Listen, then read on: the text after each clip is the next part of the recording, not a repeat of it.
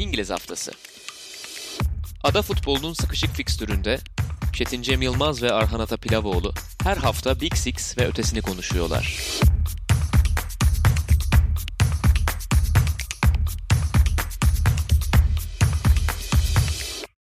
Sokrates Podcast'a hoş geldiniz. İngiliz haftasında ben Çetin Cem Yılmaz, Arhan Atapilavoğlu ile beraber tarihe geçecek inanılmaz bir Premier Lig hafta sonunu konuşacağız. Programı aslında tasarlarken herhalde bu haftanın olayı Guardiola-Bielsa kapışması olur diyorduk ama öyle bir pazar günü de yaşadık ki e, önce Manchester United tarihinin en ağır yenilgilerinden bir tanesini aldı. Liverpool hemen arkasından eli yükseltti. O da tarihin en ağır yenilgilerinden bir tanesini aldı. Tabii Tottenham ve Aston Villa'nın hakkını da vermek gerekiyor. Yani sadece yenilgi tarafından değil kazananlar açısından da çok bol gollü, çok tartışılacak, görkemli e, bir hafta sonu oldu. Biz de İngiliz haftasında bunları konuşacağız. Neresinden başlayalım bilemiyorum aslında ama önce şampiyondan girelim. Belki orayı konuşmak daha ilginç olur. Çünkü 9 gollü bir maç. Aston Villa Premier Lig'e geçen sene çıkmıştı. Ligde son hafta kaldılar ve bu sene iyi başlamışlardı. 2'de 2 ile başlamışlardı. Hani Liverpool'un zorlanmasını belki bekliyordu pek çok insan ama böyle bir skoru kimse hayal bile edemezdi.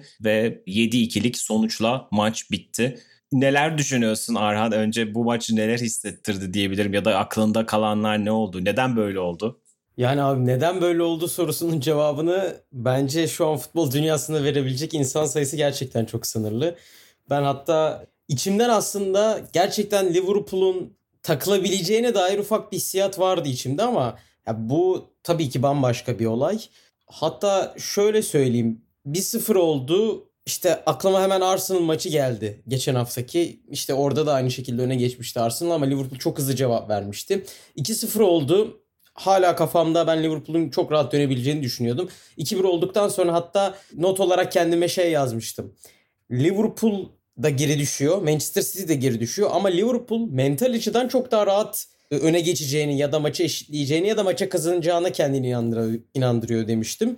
Ama öyle bir noktaya geldi ki iş bundan sonra o mental güç dağılır mı çok emin değilim ama biraz zedelendiğini hissediyorum ben açıkçası Liverpool'da. Geçen seneye nazaran en azından. Evet o hissi aynı şekilde ben de e, yaşadım. Yani aslında Jurgen Klopp da maç sonu açıklamalarında benzer bir şey söyledi. İlk yarıda kötü değildik. Hani pozisyonlarımız var dedi. Gerçekten kafa kafayaydı belki pozisyonlar ama e, hani son iki gol, ilk yarının son iki golü gelene kadar diyebiliriz. Liverpool kaçırıyordu. 2-1'den sonra 2-2'yi de bulabilirdi. Çok hani yine çok güvensiz görünmüyordu. Ama bir anlamda yani sadece böyle şansa falan filan bağlamak istemiyorum ama bir anda gelen iki tane üçüncü ve dördüncü Aston Villa golü gerçekten Liverpool'u hani ayağa kalkarken yere yıktı. Burada e, sadece işi şanssızlığa bağlamamak gerekiyor. Aston Villa'nın hem çok direkt oyunu ve hem Liverpool'un savunmadaki zaafları çok göze battı. Yani ilk yarıyı Aston Villa 80 isabetli pas civarında tamamlamıştı. Ekrana yansıyan öyle bir istatistik vardı. 80 isabetli pastan 4 tane gol çıkartmak ve bir tane de çok net kaçırdıkları da vardı Ross Barkley'nin. Yani 5 5 de olabilirdi aslında. Bu kadar net pozisyon üretmek çok etkileyici ve aynı zamanda Liverpool adına çok çok büyük bir zaafa işaret ediyor. Aston Villa'nın tabii Oli Watkins transferiyle Santrfor problemini çözmüş olması. Geçen sene özellikle sakatlıklar yüzünden hani artık forvetsiz devam etmişlerdi ve e, tamamen Jack Grealish'in ayaklarına bakıyorlardı. Bu sene şimdi John McKean sakatlıktan döndü. Trezeguet ligin yeniden başlamasından sonra bir faktör haline gelmişti. Şu an o da formunu sürdürüyor. İşte Santrafor olarak Watkins'i aldılar. Bir de üzerine Ross Barkley'i transfer ettiler. Şu an artık çok daha fazla silahı olan bir takım. E, savunma problemlerini de çözmüştü.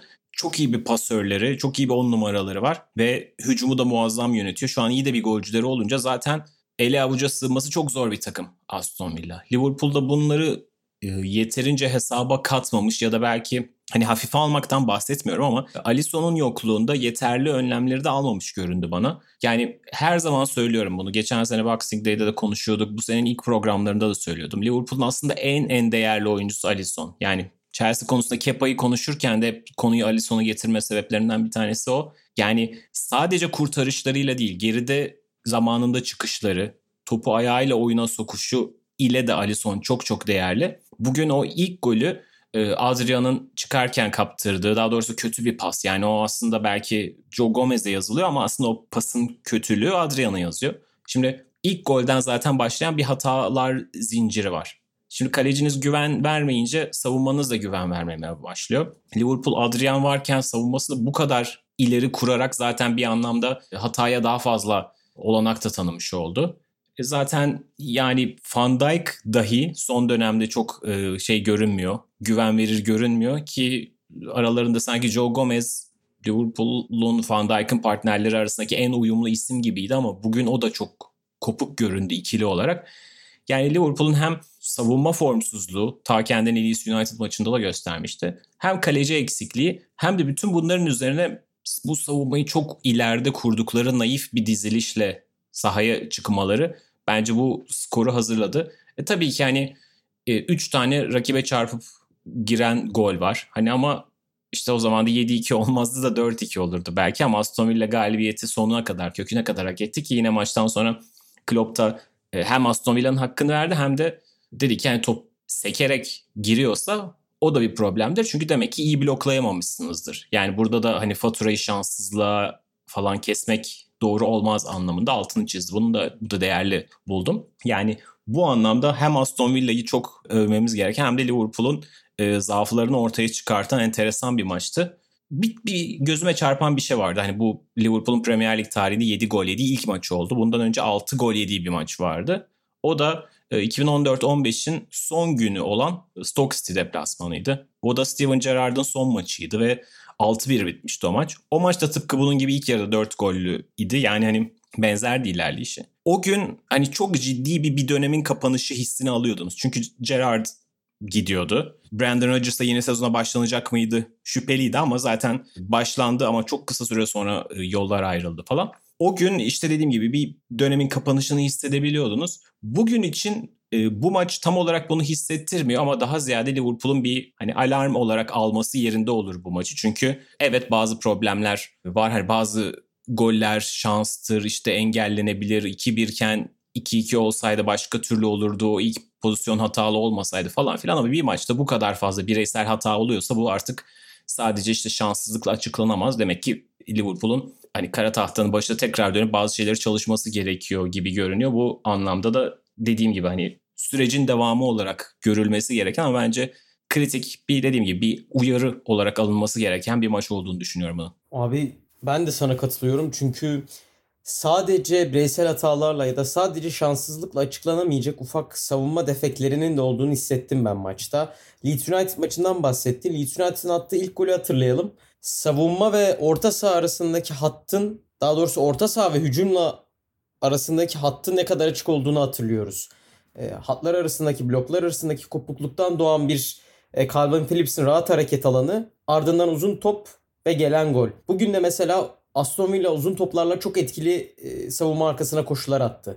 Yine mesela offside olur ya yani Barkley'nin pozisyonu yanlış hatırlamıyorsam Trezeguet ve Barkley offside mı değil mi diye topu birbirlerine bırakırken Barkley son anda şutu çekti. Orada da mesela yine savunma arkasına kaçan bir top gol olmadı ama olabilirdi. Daha net bir açıyla vurabilse belki Barkley golü bulabilirdi.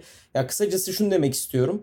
Liverpool evet çok büyük majör savunmada hatalar vermiyor. Manchester City kadar savunmada endişe yaratmıyor belki taraftarlarına ama genel hatlarıyla geçen sene o yenilmez bu savunma takımı ya hücum ne kadar makineyse aslında savunmada da bir kale var arkada. Bu takım 5 atar ama 5 yemez. Maçların çoğunu işte 0 golle bitirmeleri, Enfield'da inanılmaz performanslar. Sanki onu bu sene çok yoğun bir şekilde göremeyeceğiz gibi hissettim ben. Onun dışında bence Aston Villa'nın 7-2 ile kazanması yaptıklarına biraz gölge düşürdü gibi geldi bana. Yani o kadar absürt bir galibiyet ki ya bu sadece şans faktörüyle açıklanabilirmiş gibi ama ya da işte e, futbolun şanslı günüymüş. Top onları sevmiş gibi açıklanıyor. Öyle lanse ediliyor. Fakat ben tabii ki son 3 gol işte çarptı bir yerlere geldi falan filan onları kabul ediyorum. Ama yaptıklarının da değerli birkaç şey olduğunu düşünüyorum. Özellikle e, Oli Watkins'in kanatlara inmesi, topu hızlı şekilde kanatlara çevirmeleri. Jack Grealish'in zaten bireysel anlamda e, yaptıklarına hiç diyecek bir şey yok. İnanılmaz bir maç çıkardı. Attığı paslar ya 2 gol attı, 3 asist yaptı ama 5 asist, 6 asist de yapabilirdi. Çok daha farklı şeyler olabilirdi maçta. Ama dediğim gibi Watkins ve Borkley gerçekten ikisi o kadar güzel oturmuşlar ki takıma. Ee, zaten Dean Smith şey demişti maçta ilk Watkins transferi yaptığında bize farklı bir boyut katacak demişti. Gerçekten standart bir forvet görümünde değil kanat forvet olarak da oynayabiliyor. Kenarlara çok güzel iniyor. Mesela Grealish derine indiğinde onun kendisini ikinci gol e, yanlışım yoksa e, o şekilde gelmişti. Jack Grealish derine inmişti. Onun boşalttığı alanda Watkins topla buluştu. E, kenardan içeri girerek tam bir klasik Sterling ya da Marcus Rashford golü gibi o uzun boyuna rağmen çok güzel bir gol atmıştı. Çok atlet bir oyuncu. Gerçekten dediğim gibi 7 gol atması Aston Villa'nın aslında yaptıklarına biraz gölge düşürdü bence. Genel hatlarıyla baktığımızda maça 7-2 olmayabilirdi evet ama dediğin gibi abi herhalde 4-1 4-2 ile bitecek bir maçtı. Yani Aston Villa geldi gol attı, geldi gol attı, geldi gol attı ama yani en azından 4 kere 5 kere geldi. Liverpool'a o kadar çok pozisyon veren bir takım değil aslında Liverpool diğer maçlara baktığımızda. Mesela Leeds maçında da 3 kere gelmişti Leeds ve 3'ünde de gol olmuştu. Yani aslında buradan bile bir SOS verdiğini hissedebiliriz savunmanın. Sanki eskiden bu kadar fazla yoğun şekilde rakiplere Liverpool'a gelemezdi. Onu hissediyoruz bence. Ama tüm bunlara bakınca ben gelecek hafta yani milli maç arasına giriyoruz ama işte bir sonraki fikstürde yine Liverpool'un geçen sene mesela Norwich yenildikten sonra City Watford'a 8 atmıştı. Hatta Rodri şey demişti maçtan sonra. E, Norwich maçından sonra. Bu tarz maçlardan sonraki hafta çok daha farklı şekilde takımlar geri döner demişti. Liverpool'un ben öyle dönebileceğini düşünüyorum ama işte orada da yaşayacakları en büyük sıkıntı ligin en formda takımıyla oynuyorlar ve bir Merseyside derbisi. Neler olacak? O maçta gerçekten çok enteresan. Çok heyecanlı bir maç olacak gibi duruyor. Ar- arkasında yani sadece derbiyi bir kenara bırakıyorum. Ancelotti'nin getirdiği hava, Everton'ın formu ve işte Liverpool'un 7 yedikten sonraki dönüşü hepsiyle beraber çok enteresan bir hikaye geri dönecek gibi. Evet e, çok doğru noktalara temas etsin. Şimdi Aston Villa'nın hakkını verirken şeyin de altını çizelim gerçekten. Maç ikinci yarıda biraz daha hani disiplinden tamamen kopuldu böyle halı saha maçı gibi bir şeye döndü ama ilk yarıda yeterli bir Premier Lig maçı gerginliğinde işte yoğunluğunda oynanan ilk yarıda 4-1 bitti ve hani 3 aşağı 5 yukarı ilk yarının da hakkı buydu. İşte gol beklentisi olsun, kontratakların tehlikesi olsun falan filan. Bu anlamda Aston Villa'nın kesinlikle hakkını e, verelim ve Liverpool'un savunma zaafından bahsettin. Evet bu maçla beraber Liverpool 11 gole ulaştı ve şu anda West Ham pardon West Brom'un ardından ligin en çok gol yiyen takımı konumunda. Şimdi bir maçta 7-7 diye tamam bu sayı şişmiş görünüyor ama ilk maçta 3 gol yemişti. Liverpool'un bunları yapabildiğini gösteriyor. Şimdi ben de şeye baktım. Geçen sezon Liverpool 11 gole 13 maçta ulaşmış. Bu sefer 4 maçta ulaştı. Yani bu şüphesiz bir probleme işaret ediyor. Yani bu maç eğer işte tek seferlik işte böyle bir bir tuhaflık falan olarak yorumlansa bile bu bir böyle gibi.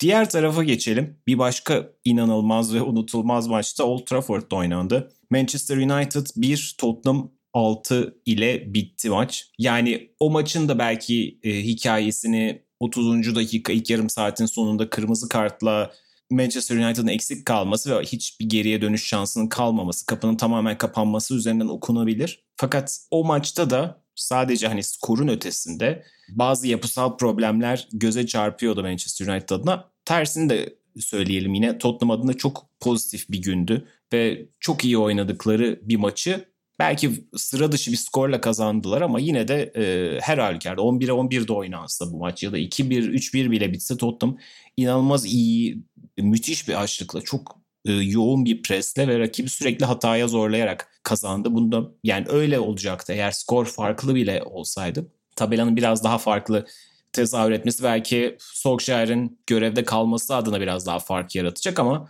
totalde iki takımın ligdeki durumları, problemleri falan ve hani geride bıraktığı bazı problemleri yine çok ortaya koyan bir maç oldu bence. Oyun anlamında da sadece skor anlamında da değil. Abi katılıyorum. Yani mesela burada da 6-1'lik skor.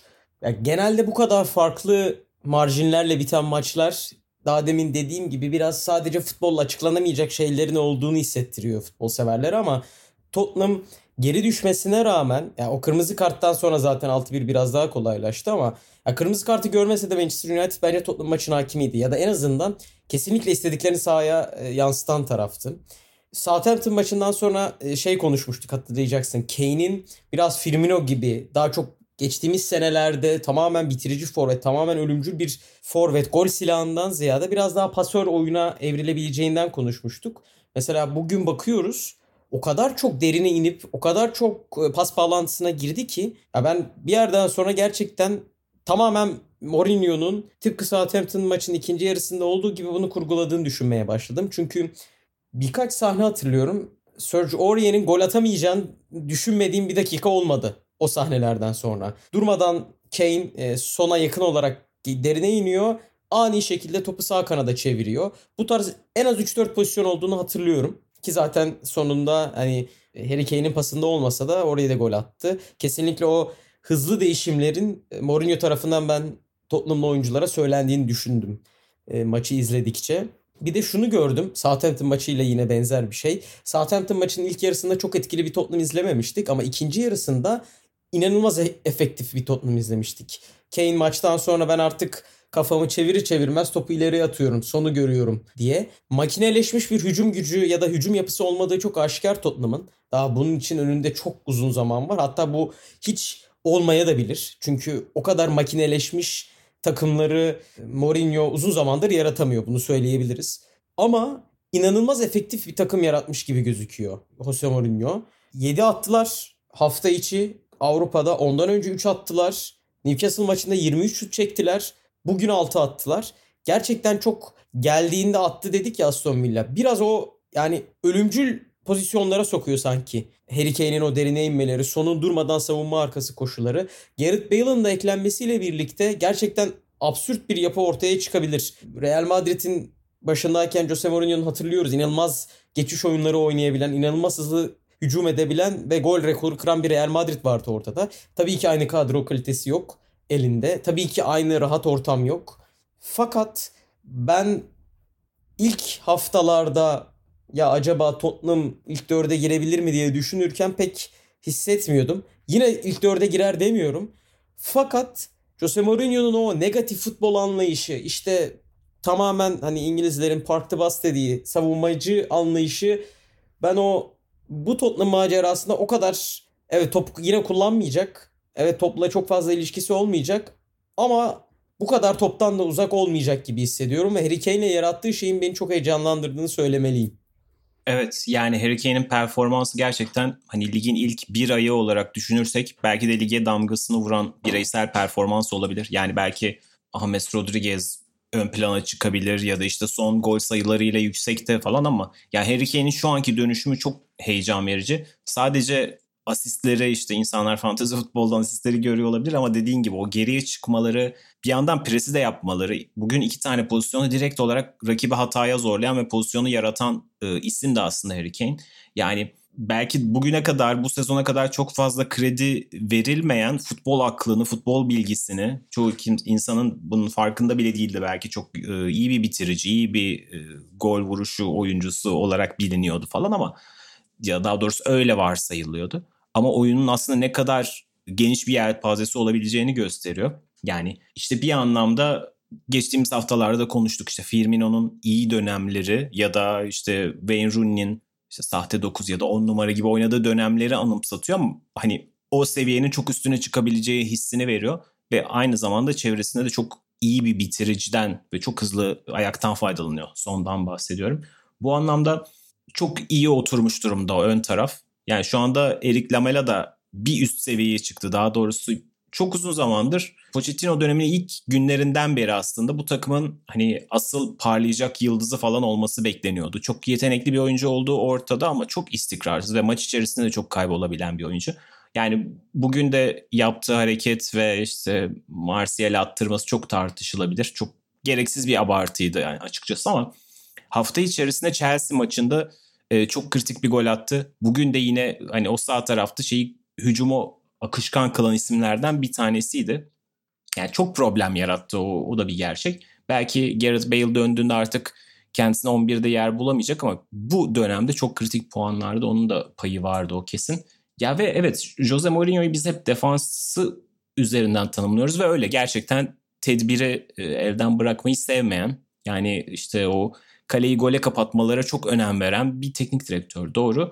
E, ama bu da tabii bir yandan da yanlış değil çünkü anca o sayede bir şeyin üzerine inşa edebiliyorsunuz. Gol yediğiniz sürece çok kolay çıkartmanız mümkün olmuyor Premier Lig'de. Gerçi bugün maça neredeyse 1-0 geride başladılar. Daha 30. saniyede bir penaltı yediler ve geride başladılar ama belki onu hemen cevap verdikleri için nötralize etmiş sayabiliriz. Ama geçen sene de kendisiyle ilgili bunun bir ön yargı olduğunu düşünüyor Jose Mourinho. Yani sadece defansı düşünmediğini ama takımın yetenekli ayaklarının kendilerini ifade etmeleri için önce defansif güvencenin oturmasının şart olduğunu söylüyor. Yani belki geçtiğimiz sezon, yarım sezon içerisinde bunu tam olarak oturtamamıştı. Çünkü çok fazla sakatlıklar yaşadılar. Bir türlü istikrarlı olarak aynı 11 ile sahada olamadılar ve başka savunma problemleri de yaşadılar. Hem bireysel hatalardan bahsediyorum hem de beklediklerinden daha kötü oynadıkları maçlar da oldu. Ama bu sene gerçekten bir başka görüyoruz Tottenham'ı. Ve şeyi de söyleyeyim evet Southampton maçını pek iyi oynamamışlardı ama yani şeyin hakkını vermek gerekiyor. Geçtiğimiz hafta da onu da burada konuşup vermiştik. Yani maç 1-1 bitti ama Newcastle maçının hakkı 1-1 değildi aslında. Yani o maçı da bugünküne benzer bir baskıyla oynamışlardı. Özellikle ilk yarısını. Senin de bahsettiğin gibi çok fazla şut attılar. Ee, işte Darlov'u 11 kurtarışa zorlamışlardı. Yani o zaman da başka bir skor olabilir. O zaman da tabelanın gösterdiğinden farklı bir oyun oynamışlardı. Dolayısıyla sadece hani kırmızı karttan sonra oyun değişti. Southampton maçında gidebilirdi falan üzerinden tanımlamamak lazım. E, Tottenham gerçekten e, farklı bir oyun oynuyor bahsettiğimiz faktörler dolayısıyla. E, diğer tarafa geçelim biraz da. E, Manchester Abi United'da şöyle, problemli görünüyor. Ha, ekleyeceğim var. Kısa iki ekleme yapayım. Çok kısa iki ekleme yapacağım. Newcastle maçında 23 çekiyorlar kaleye. Yani 1-1 bitiyor ama o maçta gerçekten çok farklı şekilde sonlanabilir. İkinci yapacağım ekleme de şu. Harry Kane 6 asiste ulaştı. 4. haftada. 2017, 2018, 2018, 2019, 2019, 2020'de toplam yaptığı asist sayısı 8. Yani aslında 2017'den geçen seneye kadar nasıl bir evrim geçirdiğini, tamamen nasıl golü düşündüğünü ve bu sene nasıl bir evrim geçirdiğini ve nasıl bir oyun yapısına büründüğünü aslında güzel öz- özetleyen bir istatistik. Evet 4 e, haftada 6 asiste ulaşmak biraz da sonun bitiriciliği biraz farklı faktörler kesinlikle işin içerisine girmiş olabilir. Ama 3 senede 8 asistle 4 haftada 6 asist kesinlikle bir şey bir şeyler anlatıyor. Kesinlikle. Yani benim şimdi aklıma çok böyle müzikten örnek geldi de bir anda böyle şimdi Red Hot Chili Peppers'ın 1991 öncesinde yaptığı albümler hep böyle çok aşırı yoğun, eğlenceli funk albümleri ve o albümlerde basçı Flea'nın bir kopuşu var. Normalde hiçbir rock grubunda basçı o kadar önde değildir ama orada hani ona o serbesti tanınır falan. Ama 1991'den sonra gruba işte diğer John Frusciante geliyor ve onun da bir de deha olduğunu görüyor Flea ve biraz kendisini geri çekmeye başlıyor. Şimdi bu da aslında bu egolardan vazgeçip yakın yanındaki başka yeteneklere yer açmak da çok değerli. Yani Harry Kane'in burada hakkını vermek gerekiyor. Bu onun takımı yani kaptanlığını yaptığı takım ve her zaman söylediği gibi o her her sene 20-25 gol atmak isteyen, o istatistikler için, o rekorlar için yaşayan oyunculardan bir tanesi. Şimdi o oyuncunun çok kısa süre içerisinde böyle bir role, hani bu kadar çok asist yapmak üzerinden tanımlanan, asist ve çalışkanlık belki diğer e, takım arkadaşlarına alan açmak üzerinden tanımlanan bir rolü böylesine kabul etmesi bence çok değerli, çok saygıdeğer. Ve hani burada da Jose Mourinho'nun bu konuda da hakkını vermek gerekiyor. Demek ki o role onu ikna etme, etmesi de değerli. Ee, hani ben ilk haftalarda konuştuğumuz şeyi vardı. Ee, Jose Mourinho oyuncularından kötü oyuncular, kötü adamlar olmasını istiyor anlamında. Bugün hani Lamela'nın e, Martial'in müdahalesini abartması o kötü adamlığa biraz işaretti. Ama bir yandan diğer tarafta da e, oyuncularından istediği bu fedakarlıktan bu reaksiyonu alması da takdiri hak ediyor diye düşünüyorum. Diğer tarafa geçelim mi Manchester United'a? Orada da işler baya kötü görünüyor. O transfer döneminin son gününü biz yaşamıyoruz ama tahminim son gün bir, bir ya da iki panik transferi mutlaka yapacaktır Ed Woodward. Ama problem sadece transferde mi açıkçası şimdi ondan bile emin değilim. Sence Manchester United'da problem nerede? Manchester United'da problem açıkçası bugün yenilen 6 gol ya da işte Crystal Palace'tan yenilen 3 golle pek bence anlatılacak bir şeyler değil. Buradan tabii ki çıkartılacak sonuç bir stopere ihtiyacın olduğu. Bu zaten transfer çalışmaları da bu yönde ilerledi. Savunma hattı hatta sol bekte Alex Tejes ismi ne zamandır konuşuluyor ben unuttum. Fakat bir türlü savunma hattına transfer yapılmadı. Genel hatlarıyla ben Manchester United'ın ilk ilk programımızda da konuşurken ilk dörde bu sezon rahatlıkla girebileceğini geçen seneyi kapattıkları şekilde akılda bulundurunca düşünüyordum. Hala düşünüyorum. Yine çok uzaklaşmış değilim. Ama bence Van de Beek'in bu yapıda kendine yer bulabildiği bir e, çözümün ortaya çıkması gerekiyor. Çünkü evet Pogba Matic şu an maçlara bakılınca Solskjaer'in kafasındaki yapı gibi gözüküyor. Çünkü yani Pogba'yı kesmeniz sadece oradan düz bir oyuncuyu işte Fred'i kesmekle aynı şey değil. E, bonservis bedeli aldığı maaş, oyuncunun kendi popülaritesi ve çıkardığı zorlukları düşününce Paul Pogba'sız bir orta saha yapısı kurmak çok sağlıklı değil. E Pogba'yı kurduğunuz zaman e, işte Solskjaer'in kafasına muhtemelen yanına biraz daha e, savunma ağırlıklı bir isim koyma fikri geliyor. Ama oradaki yaşadığı en büyük sıkıntı da işte Tony Van de Beek'in hep bahsediyoruz. Ceza sahası attığı koşulları eğer Pogba'yı yanına koyarsa onu nötralize edeceği herhalde. Yani Arsenal'a benzer bir yapı var aslında Manchester United'da. İyi bir kadro. Yani bireysel olarak iyi oyunculardan kurulu. İşte orada da mesela Nikola Pepe bugün e, gayet güzel bir gol attı. Ama işte nereye koyacaksınız sorunlu. Keza işte Manchester United'da da dolu bir orta saha var. E, Bruno Fernandes geldiği günden beri çok formda. Paul Pogba doğru oyunu oynayabildiğinde çok üst düzey oyuncu olduğunu her zaman gösteriyor. Nemanja Matic keza öyle ama Van de Beek de keza öyle. İşte ama tüm bu orta saha elementlerinden doğru bir iksir, doğru bir yapı kurabilmek kolay olmuyor. Bunun için de biraz transfer dönemi geçirmek, biraz zaman geçirmek. Ya belki sadece yapı kurmak açısından değil, belki kadro mühendisliği açısından da Solskjaer'in elinin birkaç transfer dönemi görmesi gerekebilir diye düşünüyorum.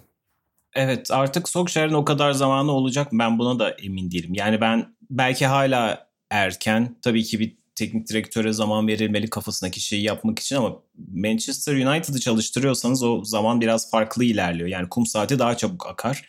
Manchester United evinde oynadığı iki maçı da kaybetti ve 3-1 ve 6-1'lik skorlarla kaybetti. Yani bazı sebepler üretilebilir. İşte Crystal Palace maçındaki şu penaltı tekrarlanmasaydı, bu maçta kırmızı kart olmasaydı falan filan denebilir ama 3 tane Premier Lig maçına çıktı. Brighton'ı da katabiliriz. Yani bu 3 maç içerisinde yani XG olarak da daha geride olmadığı bir maç yok. Yani gerçekten Crystal Palace maçının XG'lerini hatırlamıyorum ama o maçta 3-1 bitti. Dolayısıyla şimdi şey yap yani çok farklı olduğunu zannetmiyorum. O maçta çok üretken değillerdi çünkü. Brighton maçında rakibin 5 tane direkten dönen topu var. Son düdükten sonra çalınmış bir penaltıyla yani haklı bir penaltı bu arada ona bir şey söylemiyorum. Kazanılmış bir maç var. Yani o bile çok artık ucundan gelebilmiş bir 3 puan var. Dolayısıyla 3 haftada yenen e, yine 11 golden bahsediyoruz. Yani bunun çok fazla aslında kredisi kalmadığını düşünüyorum Ole Gunnar Solskjaer'in.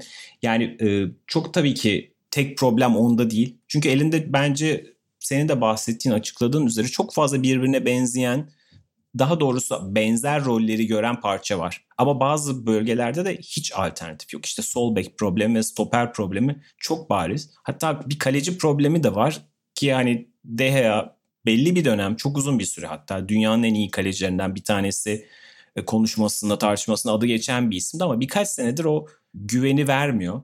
İşte önündeki stoperler de o güveni vermiyor. Sol bek de aynı şekilde bir kanayan yara.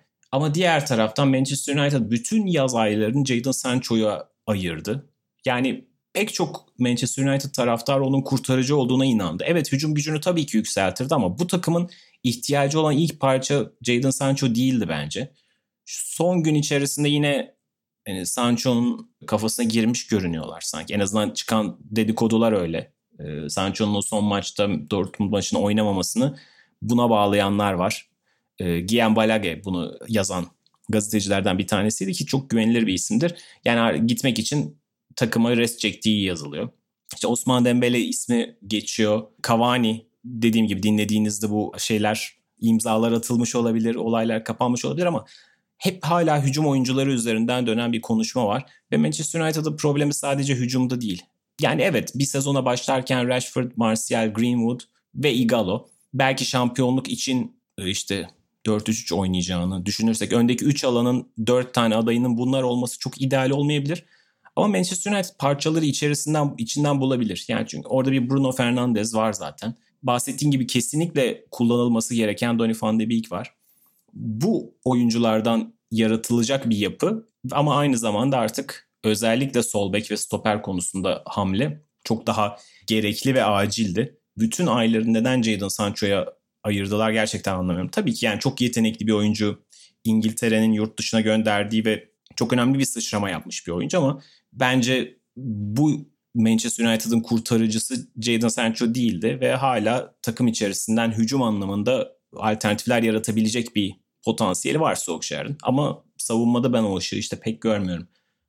Ee, buradan ekleyecek bir şeyin var mı Manchester United'a dair? City'ye geçelim yavaştan? Abi şöyle bir şey ekleyebilirim Manchester United'a dair.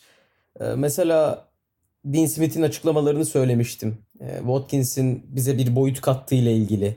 United'ın da hücum oyuncuları arasında onlara boyut katabilecek bir isim Jadon Sancho'ydu. İşte dediğin gibi Usman Dembele konuşuluyor. Sanırım o boyutu arıyor. Orta sahada çok boyutlu bir yapı var. Onu tek boyuta indirmek istemiyor. İki boyutlu işte bir tutucu, bir e, hücumcu oyuncuyla oynamak istiyor. Ama hücum hattında da gerçekten oyuncuların yapıları aslında birbirine benzeyen oyuncular. Mason Greenwood'u ileri uçta çok kullanmadı ama kullansa şaşırır mıyım? Çok şaşırmam. Marshall'ı kanatta kullansa şaşırmayayım, şaşırmam. Rashford zaten uzun süreler Mourinho döneminde tek forvet oynadı ileride. Aslında böyle e, William'dan bahsetmiştik. Profil olarak bir farklılık getirecek, bir boyut getirecek oyuncu çok önemli oluyor transferde ve kadro mühendisliğinde. Bunu çözmesi gerekiyor e, Ed Woodward'un ama süresi çok az. Bu yüzden dediğim gibi transfer dönemi geçirmesi bence biraz daha gerekiyor Solskjaer'in ama senin de dediğin gibi çok fazla süresi kalmamış olabilir. Çünkü her zaman tüm oyuncuları değiştirmekten ya da farklı farklı transfer dönemleri beklemekten ziyade her zaman teknik adamı değiştirmek çok daha karlı, çok daha tasarruflu olabiliyor. Evet ya belki bu arada Solskjaer için şu bir tırnak içinde şans olabilir. Yani Liverpool'un 7 gol yemesi bir anda manşeti de değişti. Liverpool bugün 1-0 kazanmış olsaydı herkesin tek konuştuğu konu Manchester United ve Solskjaer olacaktı. Şu an gündem daha değişti, ortalık karıştı. Belki bu birazcık daha sakin olup frene basmak için bir şans olabilir Woodward adına. Yoksa ben açıkçası kesin gözüyle bakıyordum. Yani e, şimdi şey diye düşünebilir dinleyenler. Yani koskoca Manchester United kulübü böyle bir tane Liverpool'un aldığı sonuç üzerinden mi e, teknik direktörünü kovacak diye. Ya açıkçası ben bunun olabileceğine inanmaya başladım. Ed Woodward bu bana çok e, akıllı ve sakin yani akıllı demeyeyim haddimi aşmayayım ama çok böyle sakin ve soğukkanlıca tasarlanmış planların adamı gibi gelmiyor açıkçası. Hani o yüzden son gün bir panik transferi yapabilir dememin sebebi buydu. E, genelde de hoca göndermek için en ideal zaman, tırnak içinde ideal zaman milli maç arasıdır. Liverpool Brandon Rodgers'ı gönderip Klopp'u bir milli maç arasında getirmişti. Tottenham da benzer şekilde Pochettino'yu gönderip Mourinho'yu yine bir milli maç arasında yapmıştı. Dolayısıyla ben bunun iyi bir zamanlama olacağını düşünme sebebim buydu. Ama evinde 6-1'in e, çok ağır görünmesine karşın ya bir işte 6-7 Manchester City geçen hafta 5 gol yedi. Dolayısıyla bunlar olabiliyor şeklinde bir anlatı içerisinde Solskjaer'e belki birazcık daha zaman kazandırmış olabilir. Hala hazırda da işte Pochettino gibi bir isim varken ben açıkçası ona gideceklerini düşünüyorum. Ama belki bahsettiğim gibi yani Liverpool maçı çok az daha kredi kazandırmış olabilir Solskjaer'e. Göreceğiz açıkçası.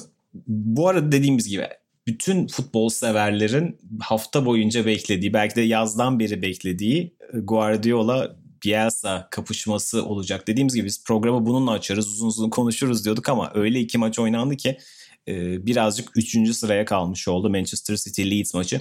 Ben sözü burada hemen uzatmadan sana atayım. İkisinin de çok e, sıkı bir e, hayranı olduğunu bildiğim için.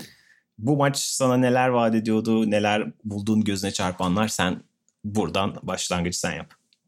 Abi yani bu çoğu futbol severin herhalde Premier Lig fikstürü ilk açıklandığında baktığı fikstürdü. Leeds United, Manchester City.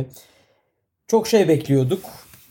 Ki beklentilerimizin e, altında kaldığını ben kesinlikle söyleyemem. Özellikle Manchester City'nin inanılmaz önde yaptığı baskıyla maç zaten hemen hemen neler vaat edeceğini açıklamıştı. Ben biraz City ile başlamak istiyorum. Çok iyi presle başladılar. Uzun süredir ben bu kadar yoğun bir City baskısı görmüyordum. Yoğundan kastım evet her zaman City'nin ileride baskı yaptığını biliyoruz. Ama bu baskıyla rakibini bu ki çıkmakta zorlanan rakibinin Leeds United olduğunu yani belirtmeme gerek yok sanırım. Böyle bir takımı geriden çıkmakta zorlaştırması işlerini gerçekten City'nin ileriye dönük e, dönemde elindeki en güçlü silah olarak düşünüyorum ben hala. Ama dikkatimi çeken diğer şey ise şuydu. Evet iyi pres kuruyorlar. Leeds United da çok iyi pres yapabilen bir takım ki bu 25. dakikadan sonra bunu çok iyi gösterdiler. Ondan sonraki dönemde de Manchester City yaptığı iyi pres kadar presten rahat çıkamadı. Şöyle bir istatistik var ilk yarıda. Leeds ilk yarıda 55 top kaybı yapmış. 66 City. Yani evet Manchester City Leeds United'dan belki daha fazla 3. bölgede pas yaptı. Daha fazla riskli paslar denedi. Ama bu aradaki farkın bu kadar yani 55'te 58 olabilir. Bu kadar fazla olmasını bence açıklamıyor. Ki zaten Laporte'un e, çıkarken yaptığı top kayıplarını hatırlıyoruz. Mendy'nin yaptığı çok fazla top kaybı vardı. İkinci ve birinci bölgede kendi Manchester City'nin yaptığı top kayıplarından bahsediyorum. Bu yüzden Manchester City'nin hala çözmesi gereken şey o müthiş hücum gücüne yani bu hücum gücünden bahsediyorum. Jesus ve Agüero yok. Yani bu iki zaten hücum planını kurduğunuz oyuncular genellikle forvetiniz ya da işte o takımdaki en iyi kanat oyuncusu olur. İki hücum oyuncusundan eksik bir şekilde yine öne geçmeyi başardı son iki haftada Manchester City. Leicester City maçında tamamen farklı bir senaryoya döndü iş ama ne olursa olsun öne geçtiler. Keza yine burada da öne geçtiler ve sonra öne geçmelerine rağmen geçen seneye benzer aynı bir senaryoyla e, kaptırılan puanlar vardı. Ruben Diaz eklemesi geldi. Anında oynattı Pep Guardiola ki ben beklemiyordum anında oynatmasını. Çünkü bu tarz zaman geçirmeye takıntılı hocaların anında formayı vermesi pek alışılagelmiş şeylerden birisi değildir. Ama formayı verdi. Şimdi elinde Laporte, Ake ve Ruben Diaz üçlüsü var. Stoperlerle tek bir stoper alarak tüm savunma hattınız ya da tüm savunma gücünüz bir anda değişmez. Ben hatta Van Dijk'ın bu açıdan kötü örnek olduğunu düşünüyorum e, bazı kulüplere. İşte Harry Maguire'a verilen paralar hak etti hak etmedi demiyorum. Tabii ki pazarın getirdiği e, arz talep dengesinin değişmesinin bunda çok büyük etkisi var. Fakat insanlar 80 milyonlar, 60 milyonlar, 70 milyonlar verince bir stopere tamamen artık savunma hattımızın e, iyi olacağını düşünüyor. Böyle bir algı yaratıldığını da düşünüyorum ben nedense. Ruben Diaz eklemesi de geldi. Ben ilk maçı için gayet iyi buldum. E, hem ayakları zaten Pep Guardiola'nın e, All or Nothing'de de Manchester City versiyonunda güzel bir Ferran Soriano'nun açıklaması vardı. Manchester City'ye geldiğim günden beri en zorlandığım nokta savunmacı transferi. Çünkü Pep için sahadaki 11 oyuncunun ayağı da birbirlerine çok yakın kalitede olmak zorundadır ve biz bu tarz stoperler bulurken çok zorlanıyoruz demişti. Bu yüzden Ruben Diaz'ın ayak kalitesinden çok bahsetmeme gerek yok açıkçası. Geri kalan savunmacılık özellikleri de benim gerçekten etkilendiğimi söylemeliyim o özelliklerden. İlerleyen haftalarda City savunma planlarını, savunma yapısını biraz daha 17-18'e, 18-19'a benzer hale sokabilirse o psikolojik farkında kapandığını düşünerek söylüyorum bunu. Bugün Liverpool'u yenseydi çok daha farklı şeyler konuşabilirdik. Çünkü 8 puana çıkacaktı. Aston Villa ile oynayacak eksik maçında. O eksik maçı da yendikten sonra puan farkı 2'ye düşecek eğer yenebilirlerse tabii ki bu Aston Villa'yı. Tekrardan yarışın dengeye geldiğini, tekrardan yarışın başlayacağını söyleyebiliriz bu noktada. Bu yüzden ben Manchester City'nin bu araya iyi değerlendirebileceğini düşünüyorum. Evet milli takıma çok oyuncu gönderiyorlar ama ne olursa olsun Pep Guardiola kafasındaki yapıyı kurmaya başladığı andan itibaren çok güzel bir şampiyonluk yarışı izleyebiliriz. Çünkü dediğim gibi yaptıkları prese bakınca hücum zaten hiçbir zaman sıkıntı olmadı 2017'den beri Manchester City adına. Savunmada son iki senede yaşanan sıkıntıların da ben bu sene çözülebileceğine yani o yenilen 5 gole rağmen savunmada verilen bireysel hatalara rağmen yine çözülebileceğini hissediyorum. Evet yani bu maçın enteresan detayları vardı şüphesiz. Yani ilk yarıda ilk 20-25 dakikada müthiş bir oyun oynadı gerçekten Manchester City.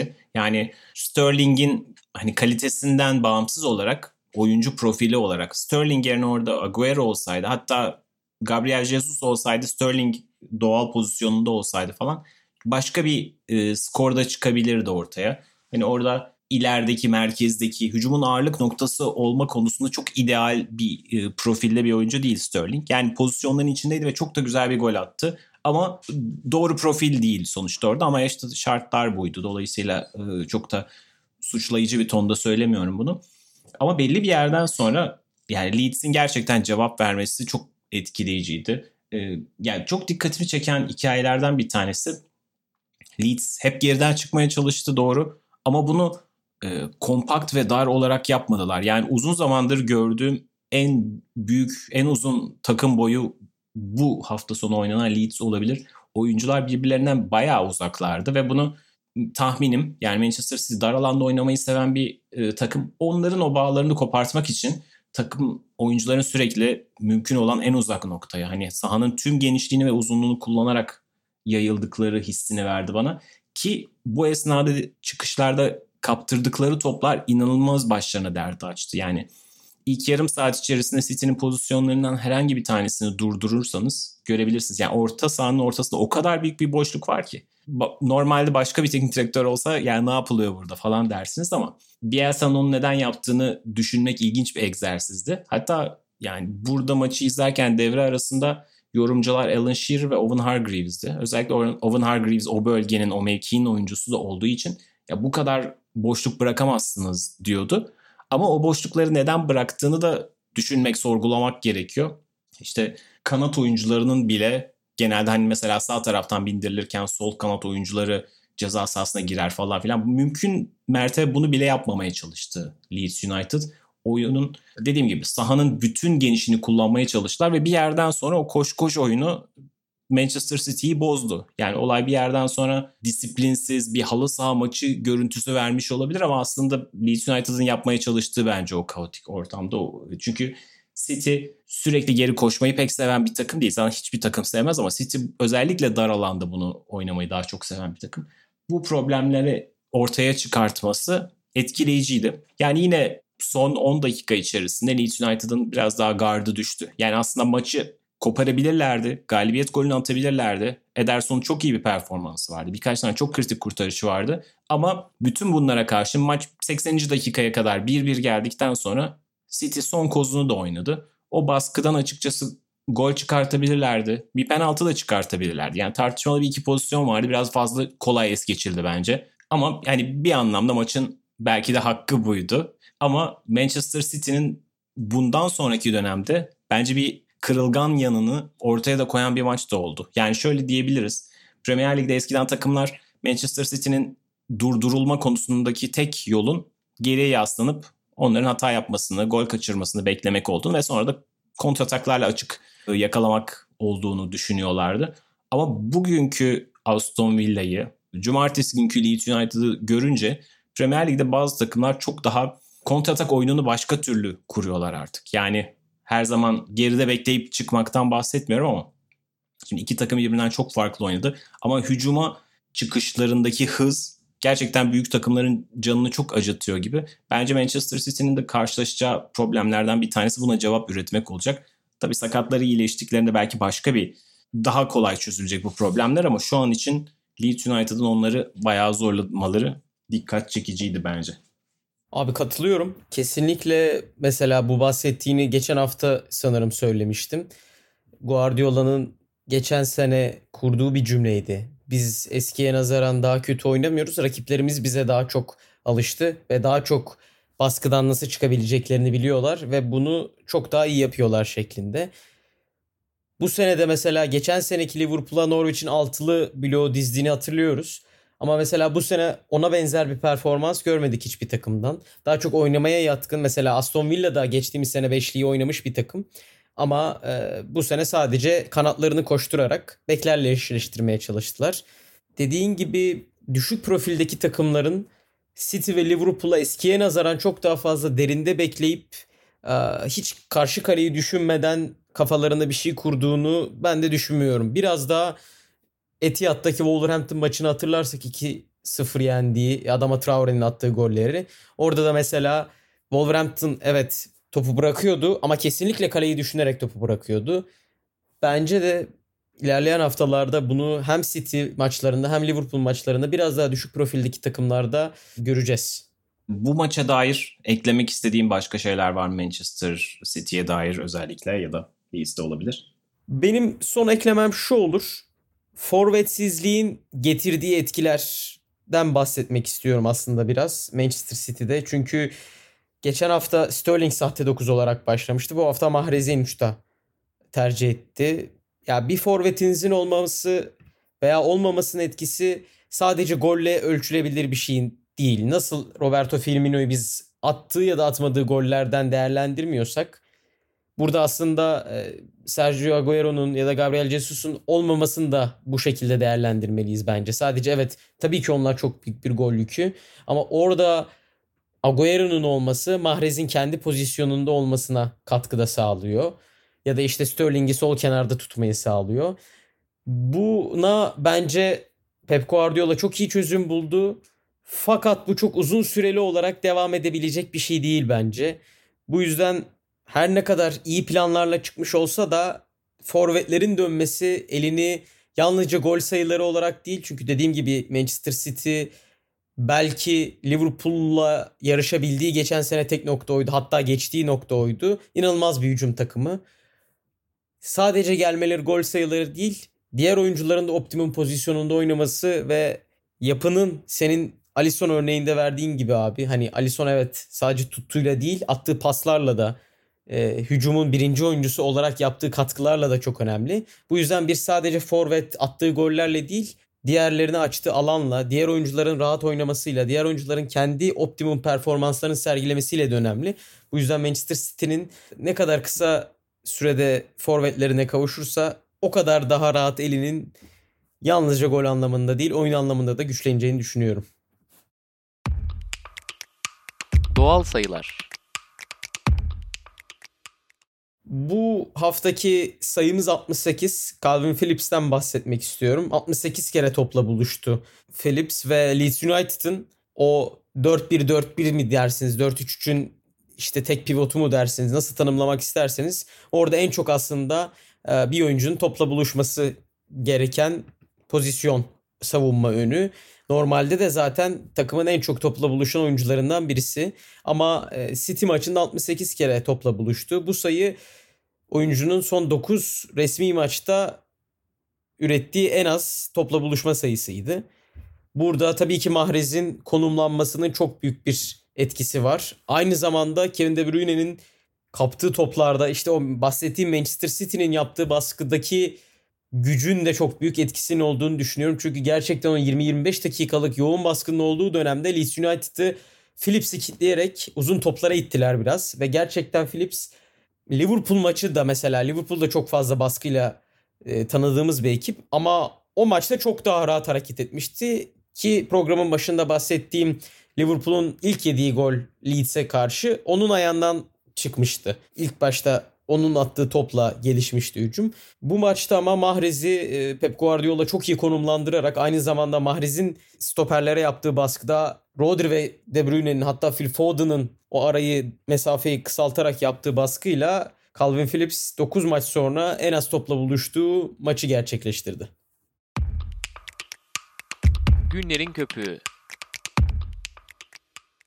Günlerin köpüğünde bu haftanın bir maçını konuşmayacağız aslında ama milli aradan sonra gelinecek bir derbiyi konuşmak istiyorum. Everton Liverpool'u konuk ediyor. Uzun zamandır herhalde bir Merseyside derbisinin bu kadar çarpıcı, bu kadar etkileyici bir zamanlaması olmamıştı. Everton son yılları Liverpool'un gölgesinde geçirdi desek çok haksızlık etmiş olmayız herhalde. Fakat Everton bu sefer e, Merseyside derbisine rakiplerine, komşularına tepeden bakma lüksüyle giriyor. Enteresan bir havası vardır Liverpool derbilerinin. Çünkü bu şehrin hani pek çok tarihi derbinin aksine böyle sosyal ya da sınıfsal, dinsel bir gerginliği yoktur arkasında. Pek çok ailenin bir çocuğu Everton'ı bir çocuğu Liverpool'da olur.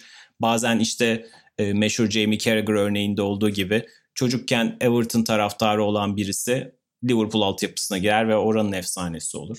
Bunun gibi öyküler de vardır. Robbie Fowler için de benzer şey geçerlidir.